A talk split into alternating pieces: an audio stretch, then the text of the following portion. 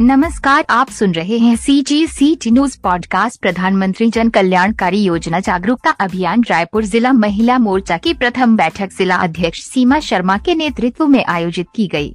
इस प्रथम बैठक में जिला की पदाधिकारी बहनों का परिचय व उनका सम्मान किया गया प्रदेश महामंत्री ममता अग्रवाल ने जन कल्याणकारी योजनाओं से जुड़कर किस तरह महिलाओं को समाज को लाभान्वित कर सकते हैं, इस विषय में विस्तृत जानकारी दी उन्होंने मंडल, वार्ड एवं बूथ स्तर पर सदस्य के रूप में जुड़कर योजनाओं का लाभ हर व्यक्ति तक पहुँचाने की अपील की।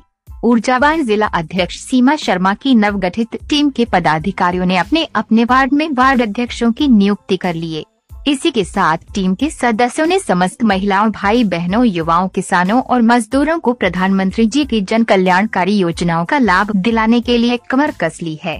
टीम इन योजनाओं का वार्ड स्तर पर प्रचार प्रचार करेगी और लोगों के बीच इनकी संपूर्ण जानकारियाँ साझा करेंगी। टीम के सदस्यों के प्रशिक्षण के लिए कार्यशाला में भी आयोजित की जाएँगी। महिला मोर्चा की पहली बैठक में प्रधानमंत्री जन कल्याणकारी योजनाओं के राष्ट्रीय महासचिव सच्चिदानंद उपासने प्रमुख रूप से उपस्थित थे।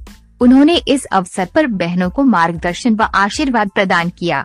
इस बैठक में प्रदेश महामंत्री ममता अग्रवाल के अलावा संभाग प्रभारी आदित्य झा, प्रदेश महामंत्री महिला मोर्चा गीता ठाकुर, जिला महामंत्री रंजना सिंह, अनीता वर्मा, उपाध्यक्ष बूंदा तांबे, रंजना महावर, लक्ष्मी यादव, ममता नायक, कार्यक्रम मंत्री मैरी फ्रांसिस, खुशबू, कमल व अन्य बहनें उपस्थित रहीं। सी जी सी टी न्यूज़